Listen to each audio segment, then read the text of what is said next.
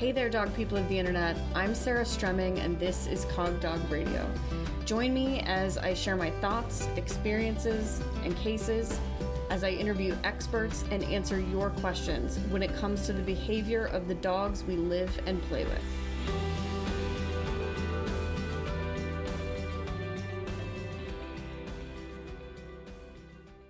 It's a new year, and I have a news flash.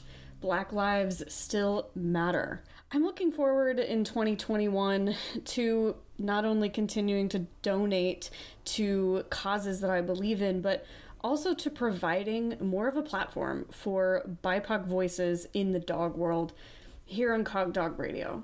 So stay tuned. Friends, I'm excited to let you know about Connection Summit Conversations. This is six candid conversations between Marissa Martino, myself, and occasionally a special guest, covering everything from the human half of dealing with dog directed reactivity to the importance of play. So, check out the link in the show notes. We're getting started soon, and you won't want to miss it. Today, I'm going to be talking about coercion with Adam Scandirani.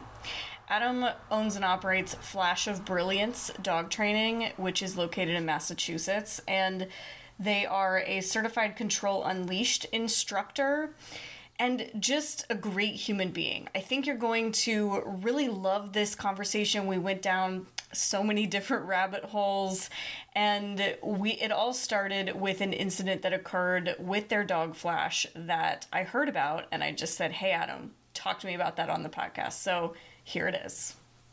Welcome to the podcast. Will you please share your first and last name and your pronouns with us? Of course. It's Adam Scandirani. They, them are my pronouns.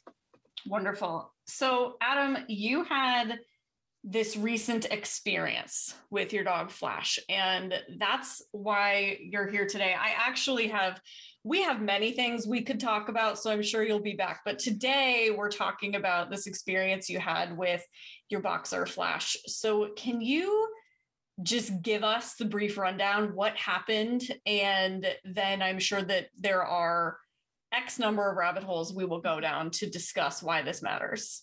Tell me about it.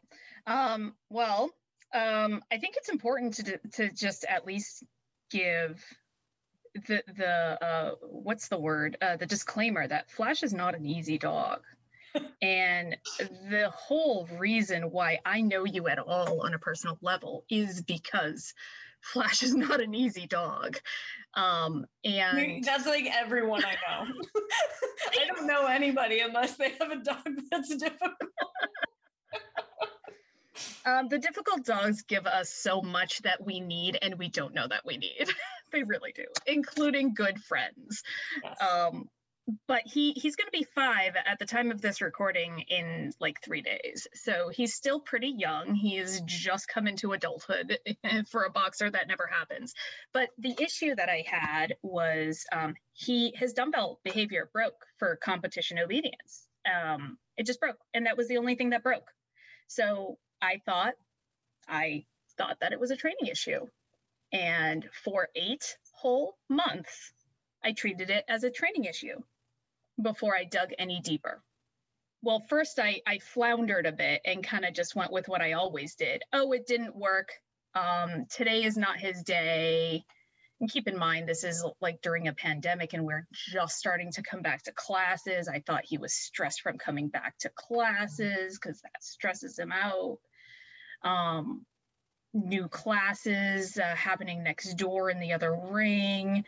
And so sometimes he just wouldn't go fetch his dumbbell over the high jump specifically, but he would catch it on the on the flat. He would go and he would bring it back on the flat. I'm like, oh, okay, the the high jump is just too close to the other ring and it's too stressful for him. Okay, just chalk it up to that and we'll we'll build back up to that, no problem. And then it just continued happening and then it would happen on the flat and then his behavior in class would escalate. So I don't remember if you know, but he spent a good six months of his life trying to, or not trying to, but succeeding to. The moment the leash came off, he would leave the ring and go in and go after crates and he would try to crate fight dogs. And we resolved that to where he would come to me and make better choices but it looked like he was trying to revert back to those behaviors. He started um, the handler directed aggression again that we had resolved quite a while ago. He came to body slam me, biting my hands, um, barking at me. And when that didn't work, he then would look at the other ring and try to jump over the five foot wall that separates the rings. And I was worried that he would then choose to leave the baby gate ring, you know, the baby gates mm-hmm. and go after the crates of my classmates again. And that, I mean, although it's been resolved for over a year at this point, it still sticks in my head, obviously. So I took him out of class for a while. We stopped playing the dumbbell in class, and uh, he would do it just fine in private training. When I would just rent the ring and do it myself, he would do it fine at home. But it just kept getting worse and worse and worse anyway to the point where he wouldn't even take the dumbbell at home. Mm. And then he wouldn't even hold ribbons for photos because he loves hold. Hold is um, a, a very, very strong, well reinforced behavior for him. Like it mattered to me, so I made sure it was valuable to him. And he just wouldn't want to hold ribbons anymore. But I still didn't connect the two things. I thought they were separate because I was so focused on the dumbbell issue being a training issue. Which is normal. I just want to give you some empathy because it is so normal for us to just kind of make a decision about something and then not see neon signs. I mean, people are probably listening being like, well, he wouldn't even hold a ribbon. Like, how did you not you know know something was going on there and i would just like to have everybody who's having that thought to just check themselves because this happens to all of us it does it does and also keep in mind Flash doesn't come by ribbons easily. So like it's not often that we had ribbons to take photos of. every day. It wasn't no, every weekend. No. We were asking for the rose. So that wasn't a very salient piece of information no. because it wasn't showing up a lot. I do exactly. think it's very interesting. So I just want to put a pin in this little thing that you said because I want to circle back to it. He was still performing this behavior well for you out of context. So yeah. in easier environments, he was still doing it. So it's very yeah. easy then for us to blame context. It's really easy Absolutely. for us to say, well, that's just too stressful for him, right? But what's fascinating is that it continued to degrade elsewhere. Oh, yeah. Yeah. And it degraded over the course of eight months. And so, again, not um, very salient. If things happen slow, we don't notice them. Absolutely not very salient and also not a linear regression.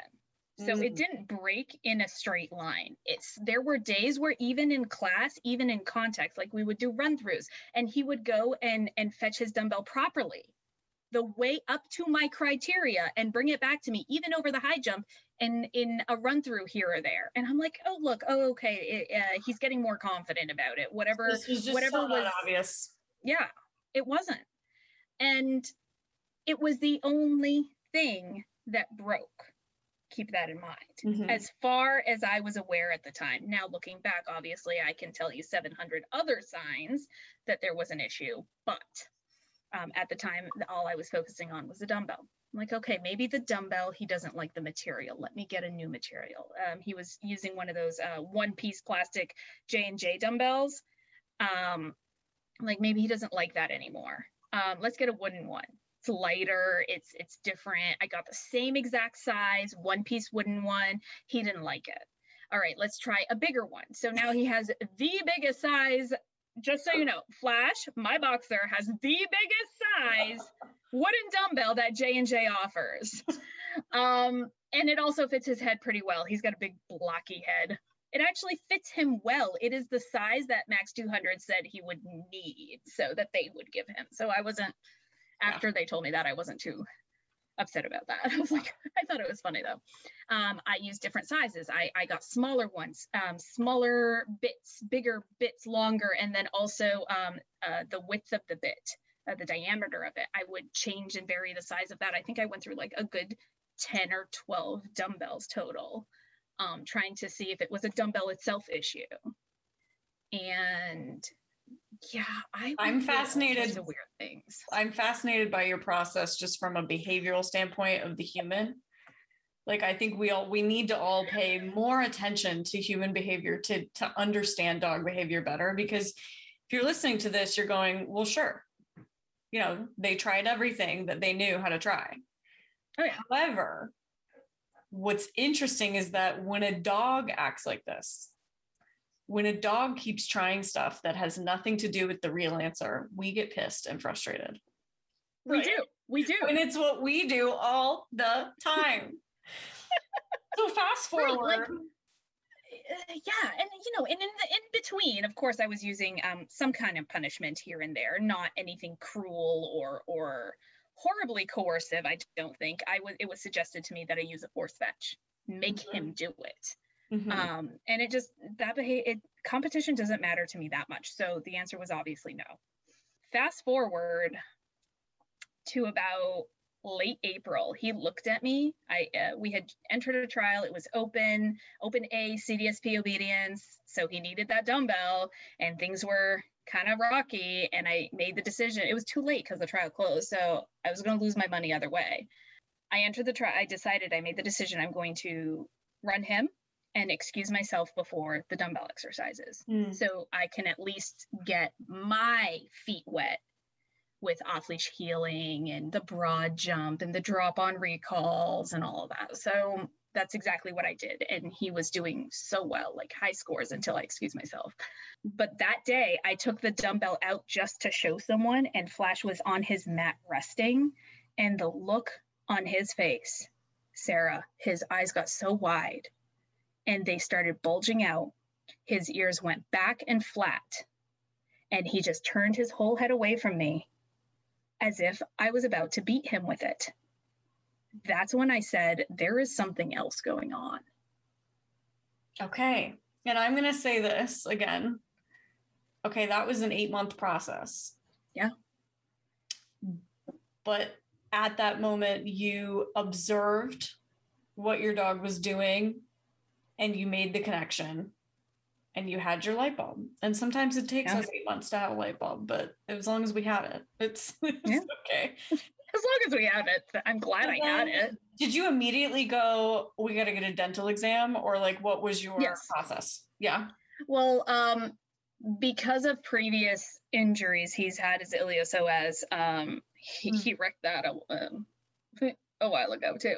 So because I know he's being taken care of by a good team of people who who who can physically check him over. I knew there was nothing wrong with his neck. I knew there was nothing wrong with his limbs. I knew there was nothing wrong with his body like that. But then again, there is one thing that Flash does not let me, let alone his vet, do, and that's check his mouth back in February. So this is this is late April. With so the brackies, the brackies yeah. do not want you to look in their mouths, and they're no. literally the ones that really need that dental exam so badly. As we're about to find out, yeah, try just try um, looking in a pug's mouth. Have a nice time. I, speaking as from a family of pug people, I, it is a nightmare to try to open a pug's mouth and look at their teeth. It really is, and, and their I mean, their mouths better. are way worse than flashes, but but absolutely. So okay, so did you yeah. do like a sedated exam then for him, or where did you well, go? First, I had to first I had to pitch this to his vet because she saw him two months. two months earlier. She saw him two months earlier, and she said I was able to kind of look in his mouth. She just let uh, he let her uh, lift up his gums. He didn't really let her open up too much. She was able to open a little bit, and she says his teeth look fine. There's no tartar buildup. There's nothing going on. They looked great. So she didn't she didn't believe me. I had to pitch why I wanted a four-year-old dog to get a dental for when when there's no obvious reason why. And I explained the behavior and I explained the whole thing and she said you got it. You're you're the trainer. You know what you're doing here. Let's figure this out. So she was booking way out. So and originally he wasn't supposed to be seen until June. But about three weeks later, I called her again. And I was like, listen, um, there's an odor coming out of his mouth. Ooh. That was the first time odor came out of his mouth. I was like, oh yeah, I'm on the right track here. Yeah. And he started refusing to finish his Toppls, which he's never done before because, you know, if you ask Flash, I starve him. Yeah, yeah. So he has never refused. Things were going downhill fast in that regard. Very now, now it was very obvious. There's something yes. really going on. Yeah. Absolutely. And I'm talking to some friends. I'm not, I wasn't super public about this um, because of uh, the judgment I knew I would receive I'm sorry, from a lot of the community. everyone on Dogbook to tell you what they think about your situation. Funny how that is. Um, so, you know, I was talking to a few people, I was taking bets on what we thought it was. I thought it was a slab fracture. Yeah, no, it wasn't a slab fracture. I will send you the image of his um, uh, the his vet took a picture of his dental chart just before she started working on them. So I'll send that to you, Sarah. So you can just have that visual along with me. So she said, There's nothing we can do. Like, I'm going on vacation and I'm overbooked. And I was like, All right, fine. She goes, Here's some pain meds just to help. I'm sorry. I wish there was something I could do. Literally, the next day, she calls me. She goes, Can you come in the day after tomorrow? I was like, Yes, yes, absolutely. I can. Yes, I'll make it work. Yes. Yeah. Yes. Yeah, yes, I will drop everything. Yes. Yeah. So I brought him in. She comes out to the parking lot to sedate him because they are wonderful, wonderful vets. Um, she brings him in. She anesthetizes him. She she really gets a good look in his mouth while he's sedated and just out cold. And she goes, "Oh, there's like one or two teeth that should really come out, but I still don't see any reason why he wouldn't be holding anything." And then she took X-rays.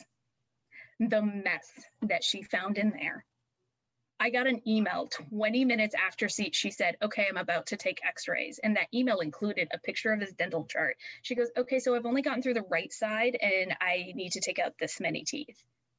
There were 10 teeth marked. Oh my God. And on it was only his right side and his side. bottom incisors. Oh my God. And his bottom incisors. Oh. So by the time because she got through why? the whole thing. Like, the, because they're rotting from the inside because life? Well, because a boxers have crappy mouths as it is. Yes, okay. Um, many of his teeth, so that you know how they kind of are supposed to be straight and and formed yes, in a certain the, way, but the mouth is literally malformed. Correct, mm-hmm. and so many of them were sideways. And many of them were twisted and not sitting in sockets that they were supposed to be sitting in. And then on top oh. of that, boxers, oh. yeah, and then boxers also get um, gingival hyperplasia, that's the overgrowth of their gums. And okay. we try not to cut that back too early in their life because it continues to grow back and then like it's a mess and you have to constantly be be cutting them back. Yeah. But she said um, back in February when she first looked at his mouth that his hyperplasia like was minimal. And I thought so too because I look in his mouth as often as I can and I try to brush his teeth, but we only get through what we can because he wants to eat me instead. Mm-hmm. Um, when I brush his teeth and and I can't muzzle him while I'm brushing his teeth, you know. I know, funny thing. funny thing about that. Um, so we didn't really expect to see what we saw and turns out the hyperplasia was actually really bad it was just on the inside of his mouth so like the back of his teeth uh, instead of the oh. front so yeah, the gums so might would the gums actually overtake the teeth some of them were, but mostly it was just like kind of sort of starting to. Mm. But infection and stuff was starting in some of them. So two teeth were diseased, only two and they were not anything that would have anything to do with where he holds his dumbbell, which is behind his canines. They were back um, his left molars, like 2 mm-hmm. of them. Uh, I think there were two on the bottom. So mm-hmm. those came out because they were diseased um, and and overcrowded. Yeah. But mostly it was because of the malformation of his mouth, and it was literally because of the yeah. skull that he was born with. Correct. Yeah. And he also had three extra teeth, so you know that didn't help. So some of the teeth, the He's way so she described fancy. it, I know. So some of the teeth, she she she took out some of the teeth, and then like say she would take out one tooth, skip a tooth, and then take out another tooth. Once those were out, that one in the middle had to fall out because the other teeth uh, were the only thing holding it in. Yep, so yep. at the end of the day, she ended up taking out 13. 13 teeth. Took out 13 teeth. She took out 28% of his teeth. Yes, I did the math. His bottom incisors the only thing holding them in was the gingival hyperplasia was the overgrowth of gums. So once she cut those back, they kind of basically just fell out. I mean, they were loose, obviously, kind of sort of in place. Goodness. yeah. So when you think about it, of course, in the moment, my first thought was, we're going to need a bigger estimate obviously that was the first thing that went into my went through my mind and thankfully i saved for it i knew it was coming and i saved extra thankfully it, it was only a hundred over the estimate it wasn't that bad but also thinking about how much pain this dog must have been living in and just yeah. thinking was normal. So I want to call that out for a second because yeah. he's, as you said, he's about to turn five. This is simply the mouth he was born with. Now, no, he wasn't born with diseased teeth. That process took time. Yes. But he was born with a just malformed um, dent- dentition. And yes. Here's my curiosity is what other behaviors have improved since this dental? Because what if all of his bullshit and I say that with love. There is a lot of bullshit there. I am under no illusions. And, let me, and I also okay? see that Adam as a person who suffers from chronic pain myself. And a lot of my bullshit is because of that, right? So if oh, I a lot of my bullshit is too. If I am being an unreasonable human being and I catch myself being that every single time, I'm like, right? you you are in and you are in more pain than normal today. But when you live in pain, and I know you know, when you live in pain, it's hard to tell before you're just being unreasonable. Yeah. That you're in more pain than you were yesterday. It's like when a doc, it's like I laugh at the pain scale at the doctor's office. Like it's I I laugh at this scale because Absolutely. it's based on a normal person who's not in pain. Yeah. If a good day for me is a four out of your one to 10, then my seven is different from somebody else's seven. And it's absolutely right. So, like, uh, as have other things changed for Flash? Oh yes. Oh my gosh. Look at me nodding here as if they can see me nodding. I know, it's okay. it's yeah. for dramatic effect. Yeah, you'd be surprised. a lot of things have changed. Now, there are also other factors in this because back in February, I increased his dose of Prozac, of fluoxetine. Mm-hmm. Um, and at the time, that also helped. Um, and I have no intention currently of lowering it. However, there were many behaviors that didn't change and many moments of, of emotional outbursts from Flash that that didn't change yeah. with that increased dose that did change once those teeth came out does that make sense? Like yes. it helped like the increased dose helped because, a lot. Because because a good SSRI helps everybody. Almost oh, everybody. Right. So like so oh, yeah, yeah, increasing the SSRI is actually gonna legitimately make him better able to cope with the pain. That's why fibromyalgia Correct. patients are prescribed SSRIs regularly as the primary form of treatment for fibromyalgia pain. And so it made him better able to cope with his pain, but he was still in pain. Yes. He was still in pain. He was still in pain. And I wonder how much of that pain, so like let's say his reactivity, he was always over aroused. You know, he was always oh, an over aroused well, puppy ever since the day he came home. Boxer for crying exactly. He's a, he's a young male boxer. That's yeah. not going to change. Um, but the second, right around when he hit 15 to 18 months old. Like that that's when the problem behavior started. That's when he went from over aroused to reactive to he was displaying a lot more barky lungy behaviors that were actually problematic. That's when he started sh- displaying a lot of those um, human aggressive or mm-hmm. handler aggression behaviors. yeah correctly the, correct that that that led me to you in the first place mm-hmm. and that's also kind of when sort of his head would stopped growing and and started kind of setting just into say, this is around the same time that his dentition would have been mature and yes. starting to be what it was going to be forever yes. and you also had a lot of your handler directed aggression um, occurred if i'm remembering correctly while trying to do agility yes, which is then a physical, difficult thing to do. It's you know, it's a it's a physically challenging thing to do on a good day if you're not in pain. Yeah. yeah. And then you started to see an increase in this stuff in obedience due to the pain. Mm-hmm. We, you know, we can assume. Oh yeah.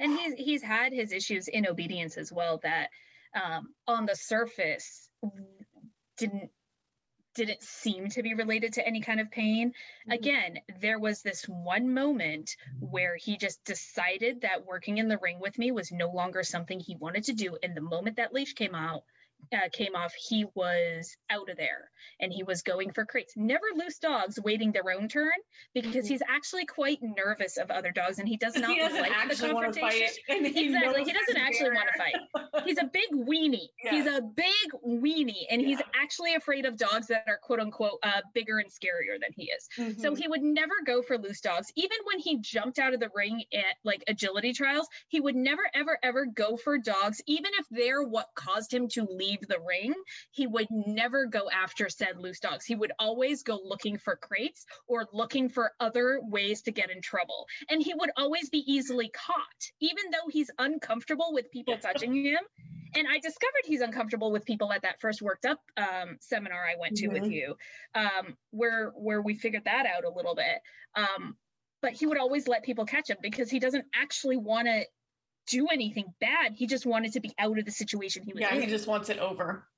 And yeah. and I I never knew that at the time, and now I'm far more aware of the function of leaving the ring and being a jerk to me came from, like what the function of that was. So this kind of brings us to the broad topic that I had wanted to talk to you about mm-hmm. is the problem of employing coercion in our dog training as it relates to the fact that we don't always know what's going on. Yep. So there's probably people, as as I say, kids today who are listening to the podcast who don't know what a force fetch is, but it's not nice. And it's basically, you know, as it sounds, you force you force the dog to fetch the thing. It is meaner than you can imagine if you oh god i'm going to get in so much trouble for saying that. Um just whatever. I i've done it. I know how to do it, it i did it for a long time okay? I yeah. was that trainer so i think i can speak about it. I don't think that it's i don't think it's an okay thing to do and that's a that's regardless of whether your dog has a bad mouth or not. Um but what's important here is that people experts people yes. who quote unquote know more than you in your sport told you if you didn't do that, you were never going to get that CDX, right? Like if you didn't yeah. do that, he wasn't going to be reliable retrieving. Yeah. And you weren't going to do that anyway, because that's not no. who you are as a trainer. No. And I think it's easy for us to look at this in an extreme way and kind of mm-hmm. say, well, I would never force fetch my dog. And therefore, I am not in danger here of utilizing coercion. And I am going to say that that's not true. Because let's look at some more PC ways that we could go about, you know, controlling whether or not the dog fetches the thing. Yeah. You, you mean some more PC ways that I actually did do? Yeah, I do. let's talk about the more PC within the positive reinforcement community things that we could do. A really PC thing to do is to just stop training, to just yes. not keep asking him to fetch the dumbbell. You did that. I did. It didn't help. It, it didn't, didn't, make the problem. Didn't help the dumbbell worse. issue. Right. It didn't help the dumbbell issue. As I'm, I don't think it would help many issues, right? Like, no. um, but you, I want to be very clear that because I recommend to people all the time that if something is not going well, you should throw in the towel. Like if if you're trying to train and the dog's not doing the expected behavior, whatever, you should stop. There's a big difference though between stopping and pivoting and doing something else and stopping and putting the dog in isolation. Yeah. And you know, there were days where I said, okay, today's not a day where we will do the dumbbells. That's fine. Um, you want to work on heeling instead because I'm all about good happy joyful precise heeling. Mm-hmm. and and i know he's capable and i know he enjoys the exercise. I know you guys i have a unicorn. I have a dog that enjoys heeling. Um you so know let's work on really that. likes it too. Felix really he looks like he likes it. Isn't he cute? He's like me and my dancing. That's how that's how i think flash feels about it too he's he's close to me he's relying on me and yeah. there's clarity every single time whether or not i'm speaking because in cdsp i can tell him if we're turning, I can help him a little with some verbals mm-hmm. without losing points. But in AKC, you can't do that. And I always train for that level because one day I do want to get into the AKC ring. Um, and uh, I just entered my first trial and I'm terrified. He's done it, he knows all the things. That's a whole side rant. But anyway, um, so we would go to heeling. That's something that is um, easy for him. So I lowered my criteria or lowered the difficulty of the training mm-hmm. session, not really the criteria. Um, I even I even tried like if he did pick up the dumbbell, I gave him like a pound of food and then just called it a day then and there like to try and really solidify that that's exactly what i want.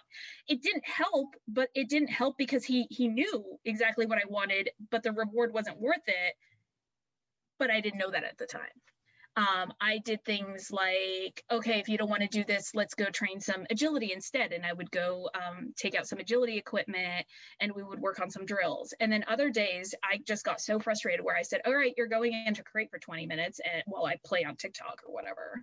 And that also didn't make a difference. I turned around and went home if it didn't work. I, I, used no reward markers, which I've never really used with him because it mm. didn't matter with him. Like it just didn't make a difference either way with him. I don't have feelings about. I don't have strong feelings. It's not in your yeah. system with him. Yeah. Yes. And I even tried it. I was like, no. I tried withholding rewards. I tried. You're never wrong, but sometimes you're more right. I tried everything I could think of, and then I tried something that a a force free um, instructor had said to try and it's if he doesn't pick it up you don't pick it up and it kind of just stays there. So just stare at it and look at it.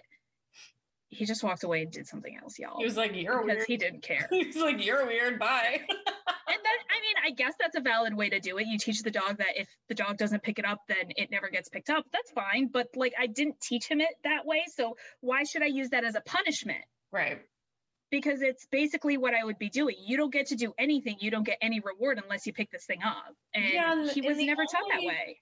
The only positive reinforcement based route that you routes that you've mentioned so far involve essentially jackpotting. Yeah. Right. Exactly. And jackpotting certainly I people use it. I mean, I feel like I did do a podcast on jackpotting. If I didn't, you did. I did. Okay. You did. I'm like, if I didn't, I need to. you do. You should do another one. That's how I maybe should do another one because my thoughts on it evolve all the time. But um yeah. it isn't a like it's not really a clean procedure that's gonna fix anything for you. Like exactly. that's the belief that it hold like people think it will it's not a clean training procedure that's going to fix anything for you. So it's no. no surprise that that didn't work, right? Obviously. And we could get really clever with our use of positive reinforcement. We can get more clever than jackpots. Um, the the basis still would be there that his mouth hurt and therefore he just wasn't going to pick it up. And you no. could have used any level of coercion. Um, I'm going to say that stopping and training something else, so immediately going to train something else, is never going to qualify really as coercion. It's going to just be no. offering him another option. I'm for, yeah. but but stopping and looking at TikTok, like stopping and putting him away and scrolling TikTok for a minute, um, could qualify as coercion. If, Especially considering he loves training with me. Right. If it's actually removal of the thing that, you know, now we're talking if we want to get technical, like a negative punishment type of procedure where then you don't mm-hmm. get to train at all if you don't do this. Yeah. And that only gets worse and worse with more potential for fallout the smaller your dog's world is. So hmm. the good news it's is that Flash has a big, big world, right? he has a huge world. So that's where this went on for a long time because you weren't really applying like you weren't really laying a lot of coercion. I think he would have given no. you that look he gave you that day sooner if you had been I think more so coercive too. about it, right? so too. Or he would have just kind of sucked it up and fetched the dumbbell, even though it hurt, yeah. which he did do many times. He did over the course of those eight months, because again, the contingency is fetch the thing, get a cookie, and he really wants a cookie. He does. So some days, yeah, he could take it to get the cookie. And I watch dogs do dog sports every day, Adam, who are just taking it to get the cookie.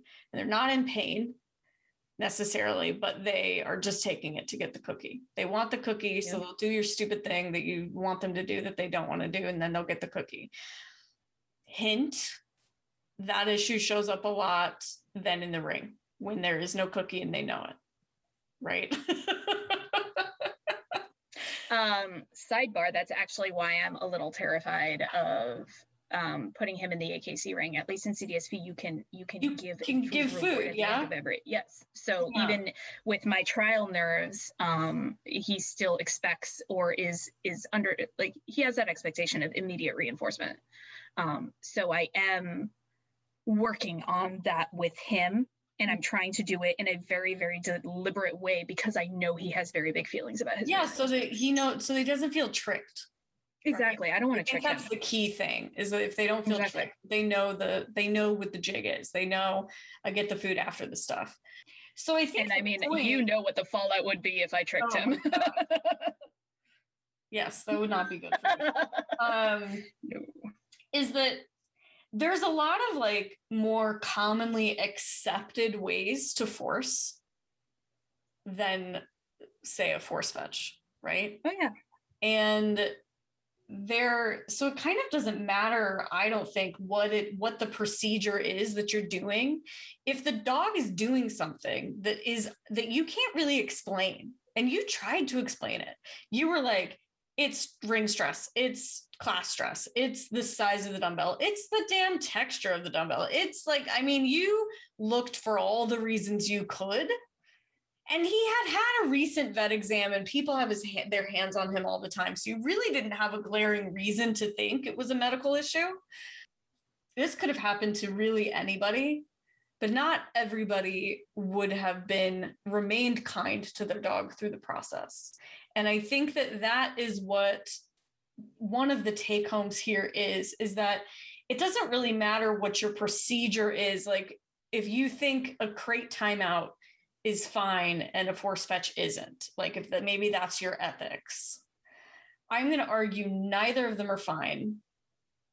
If you neither of them are fine as a method to change behavior i agree because you don't know why you don't know what's going on with that behavior if you can't Clearly. just if you can't just split the behavior down to a success point like if you can't even find that success point there's something else wrong and that's exactly what I learned out of this whole thing. That's yeah. exactly. And it's important to note, and I note this all the time, and people don't realize it who who don't train or see him often. Um, but his hold behavior is so heavily reinforced. It is important to him. He used to body slam me, climb on me, bark at me, do all the things just so he could hold his dumbbell and then just so he could give it to me to get a cookie. Mm-hmm. I even used, and I know um, you're you're going to. I can't believe I'm admitting this to you, but I even changed my reinforcement um, he he's not a dog that likes to work for food uh, for toys only food and that's fine. Um, and i i continued and i stuck with food but i changed from a high value reinforcement food to a high stakes reinforcement food. That's how that's how desperate i was about which is it. A, and i can't believe you know I what? it's okay that you just i mean it's it's really okay because i'm glad you said it because that's what people would do. Yeah. They just keep upping the ante. I did right? They just work. they just keep going higher on the yeah. um you know positive reinforcement trainers often are like well, i just need better food. It's just got to be better and better and better food. And um there's danger in that. And essentially if they won't do it for something that they like but don't need then then we then we have an inherent problem. Exactly. And we have gotten to the point where i can do like three or four retrieves without reinforcing in between. Like formal setup, wait, throw the dumbbell, return front, get back into heel position, throw it again mm-hmm. for like three or four pieces of kibble. That's how strong this behavior was. Yeah. For it to break. Um, and for him, high stakes is sugar, like ice cream is high stakes. He can't think. He can't even do a sit stay for a picture in front of ice cream. And I chose to use ice cream. Because and because that's what we do as positive reinforcement yeah. trainers is we go, what's the best thing? Yeah. And I've been in that situation before for sure. And I um I rarely use toys for any kind of training with Felix because toys are always high stakes for Felix. Yeah. So literally, if we're using toys, it is for us to play toy games and like just yeah practice toy skills as a yeah, skill set that, as a skill set that he has because it's fun for us, right? Yeah. And it also like almost satiates something in him. And so sometimes then we can move on and have a clearer head after that. Yeah.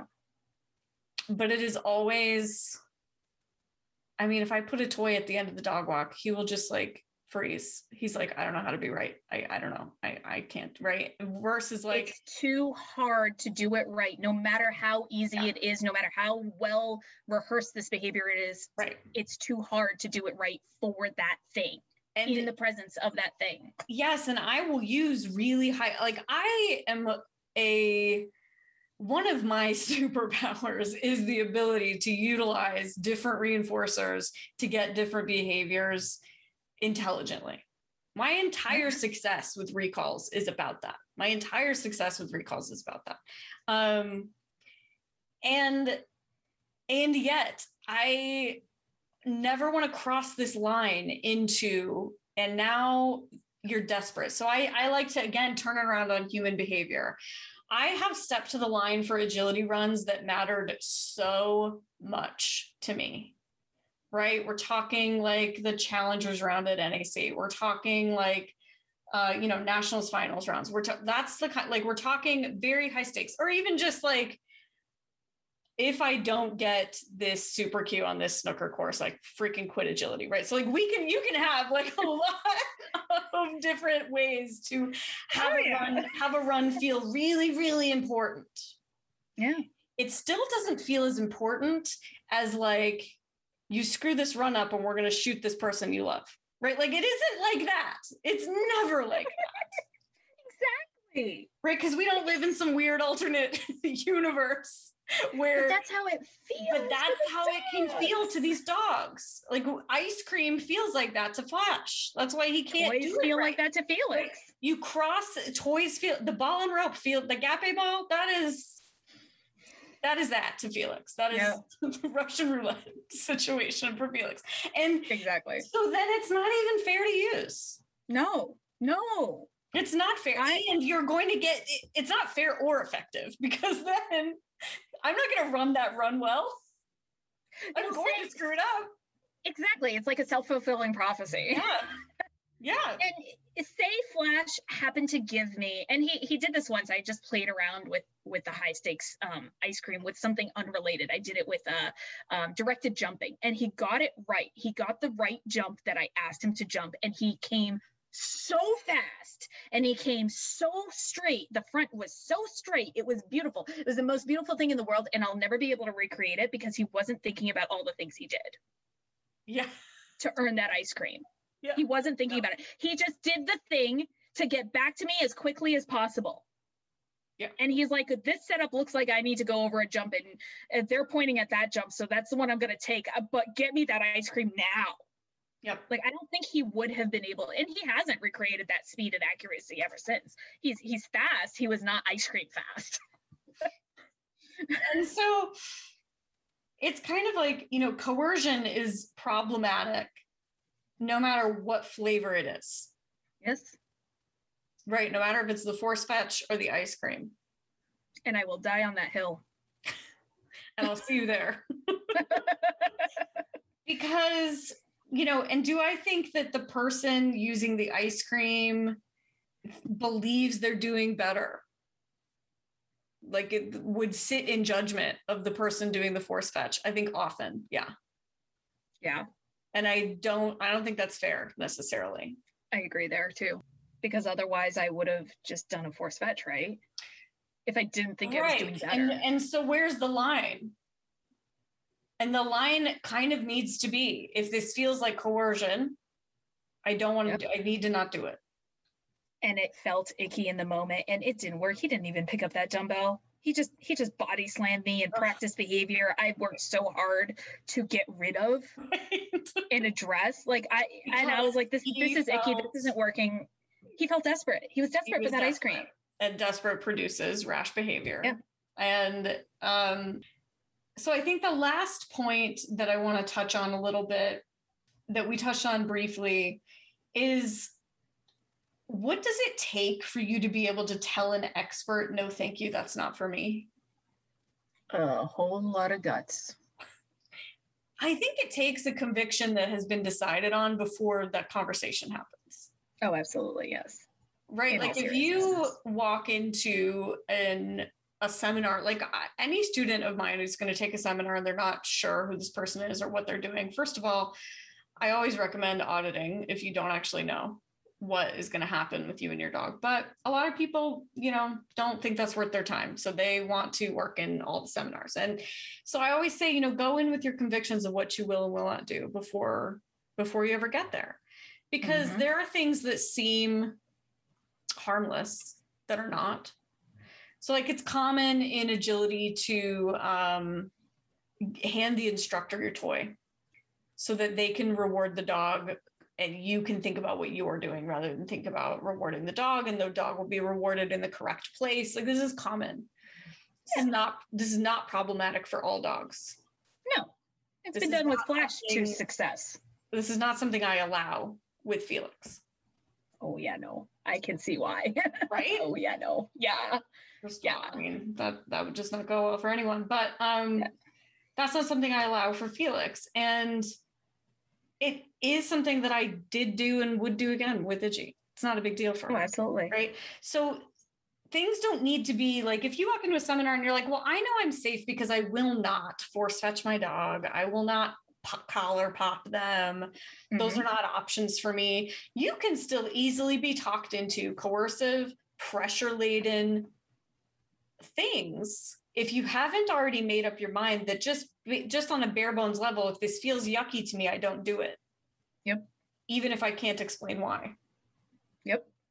Right? And um i credit the fact that i happen to be around all the right trainers at all the right moments in my um, learning journey and now as my professional journey i still align myself with the right trainers and it seems to always be at the right times that i learned what i am okay with and what i'm not okay with before i was ever faced with that choice mm. and I, I hate to say that with flash in the beginning because again i was surrounded with cookie cutter trainers mm-hmm. and i was faced with a dog that didn't fit the mold so with him in the beginning it didn't work, but I was able to very quickly move away and learn different and learn better.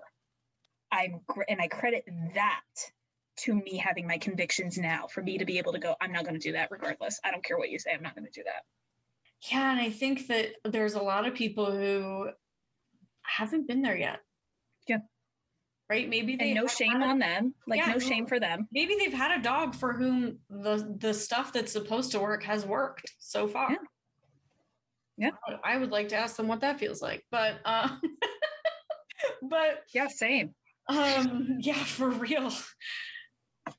So maybe that's you, but I, you know, I remember being in a seminar um probably 10 or 12 years ago with a very big name person um in the R plus world and I had never seen this person speak, but I have several of their books. And um, I was there with a friend of mine who was working her dog in the seminar, and it was a nightmare.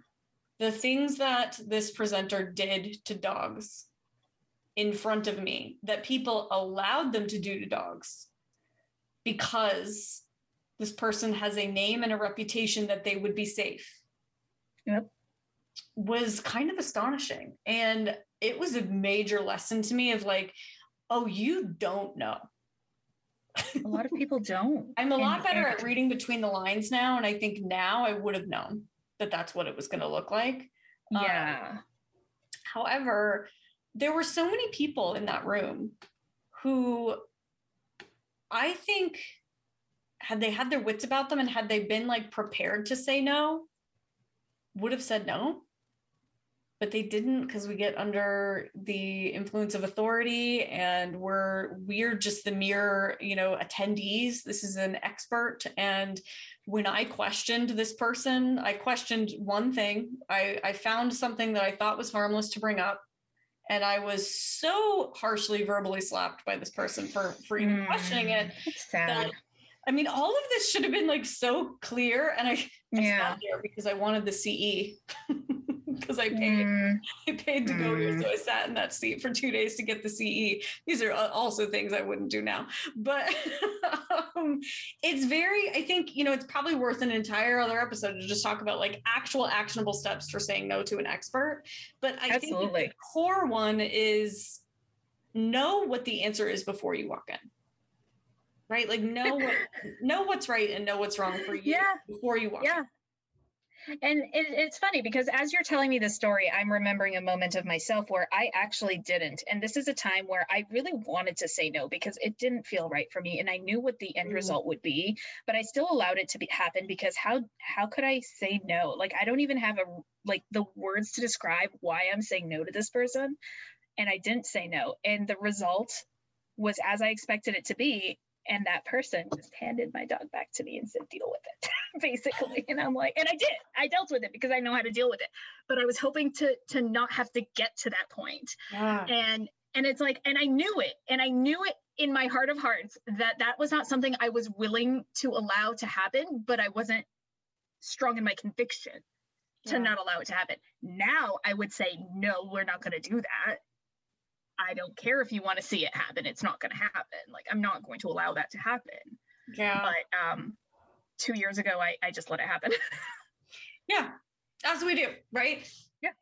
So I think yeah. that we have to, you know, we have to know what our line is before we even start, and and the line is not that obvious because the line could be a force fetch or could be ice cream. Like it isn't that obvious. It needs it's very learner specific.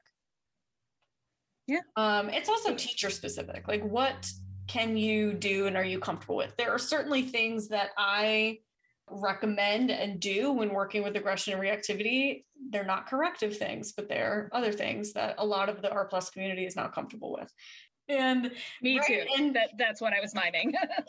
you were like, Adam's pointing at themselves, and I'm like, meaning you're not comfortable, or meaning no, no, meaning no, me too, me too. You do the some things right, and yes. so you have to kind of just know like what are you comfortable with, what are you comfortable doing, what's specific to you, your learner. This whole like there are not clear cut answers here. No. And if we assume that there are, and we assume that the clear cut answer is a collar that runs on electricity, a metal collar, or an act like a force fetch, like if we just assume like that's the line, that's over there, then we're not actually paying enough attention to the nuance that exists here.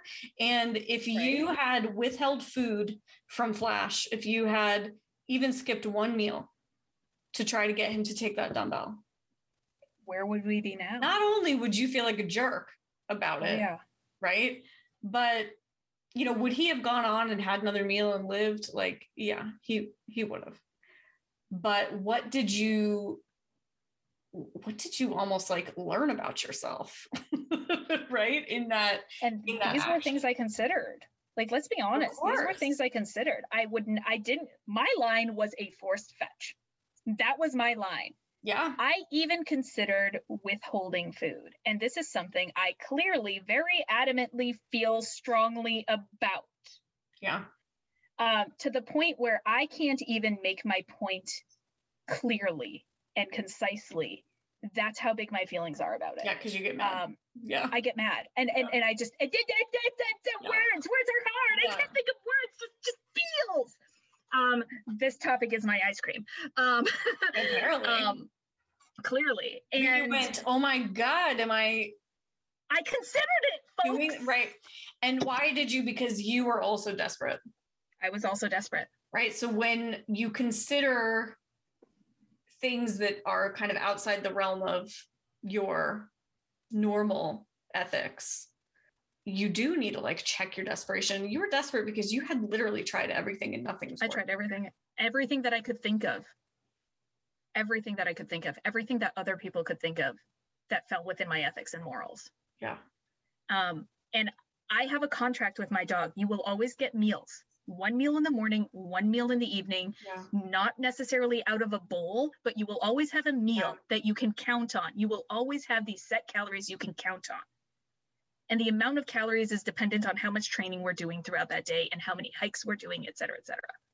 I considered breaking that contract. And at the end of the day, like you said, will he live and go on to eat another meal? Yes. But how would I feel? And what would that have done ultimately to our relationship? Even if if even if the the the weight of that only fell on my shoulders because I know and he doesn't. Like these are the things I think about, and he's just a dog that doesn't right. think about. Right. My owner was mean to me and withhold, withhold a meal. Right. Like they don't think about that, but we do. We do, and we. I think it's just really important to recognize too that the way that you feel matters. I mean, I've paid like five figures of therapy to learn that. So if something that you're doing in your dog training makes you feel not great, that matters. That alone oh, yeah. reason enough. Yeah. I if it also if it makes you feel like almighty, it makes you feel really powerful. Um think about whether that's a thing or not for you and whether that's okay right so man we we have been up and down and around a few different rabbit holes here but oh, right? I think the bottom line that's really cool is that flash feels better now. Yeah he does. And he's back to work. Yeah. How's your dumbbell look today? So here's the thing um, he had a lot of stitches in his mouth, obviously, because yeah. a lot of teeth came out. Yeah, and she was my his vet was very adamant, and it was pro- his primary vet who did the surgery. He was under uh-huh. for a very long time. It took him days to recover. He had yeah. just been uh, neutered and had a mast cell tumor removed the year prior, and um, he recovered from that like within like the next day he was fine. This it took him nearly a week to recover from the anesthesia. Mm. It was hard for him to come out, so it was a tough recovery. Um, and she was adamant that he he is not allowed to have anything except for his food in his mouth for two whole weeks until his recheck.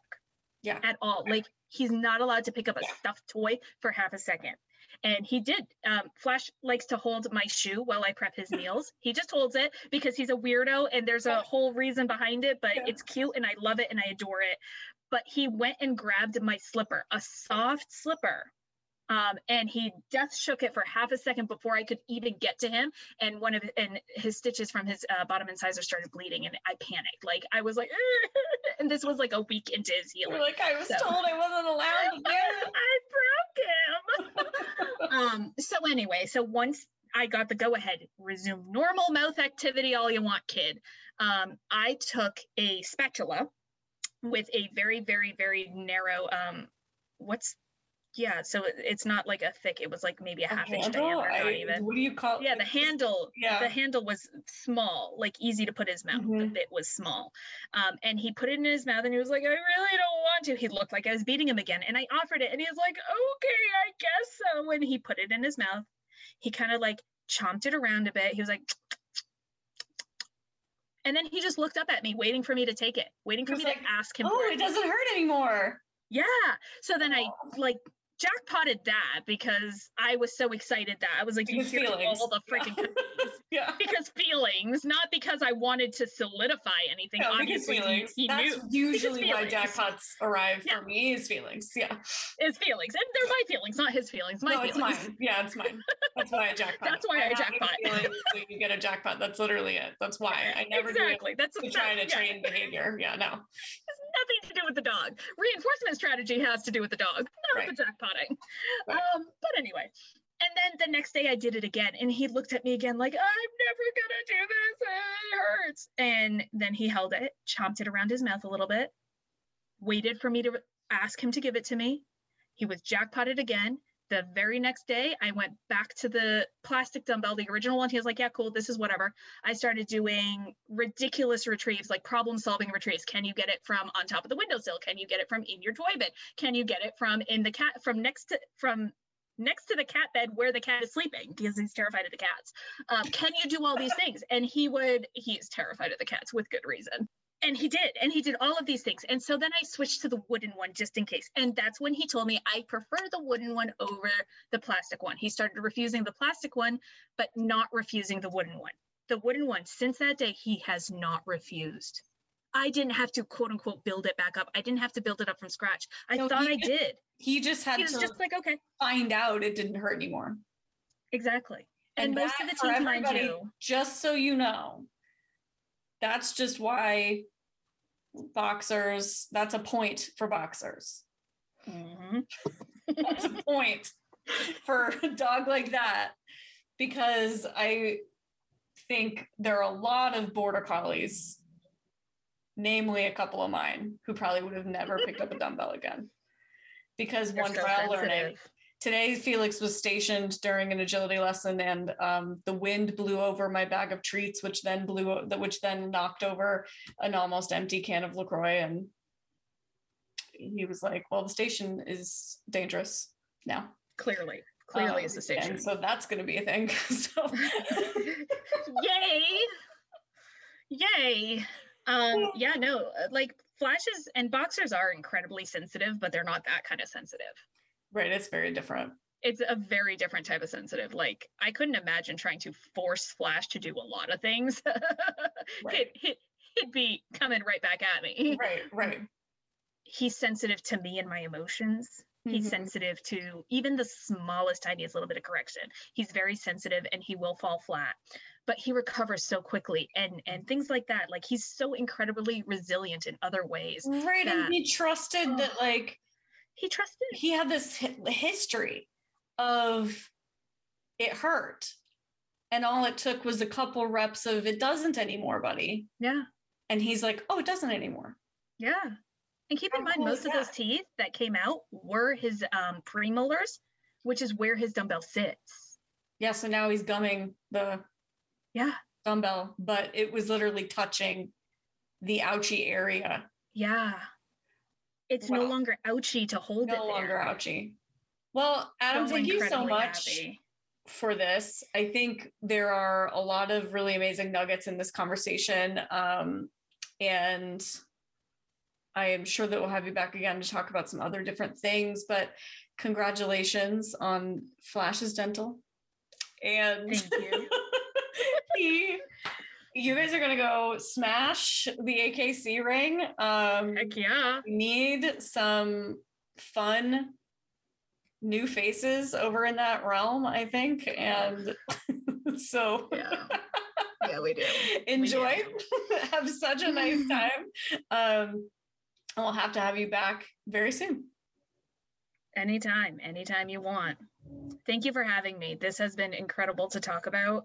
And I think it's an important message that we all think about at some point in our lives, but we don't really think about it in terms of our own dogs until it happens.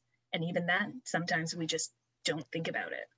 Yeah, it's really easy to kind of sit in judgment of other people that it has happened to until it's us, right? I'm sure there's so many people judging me going, did they ever know? And no, at the well, time hopefully not after listening to tell the whole story, but you know, some people, yeah. some people have to judge, don't they? All right, they do. Thanks. All right, so thank you very much for having me on.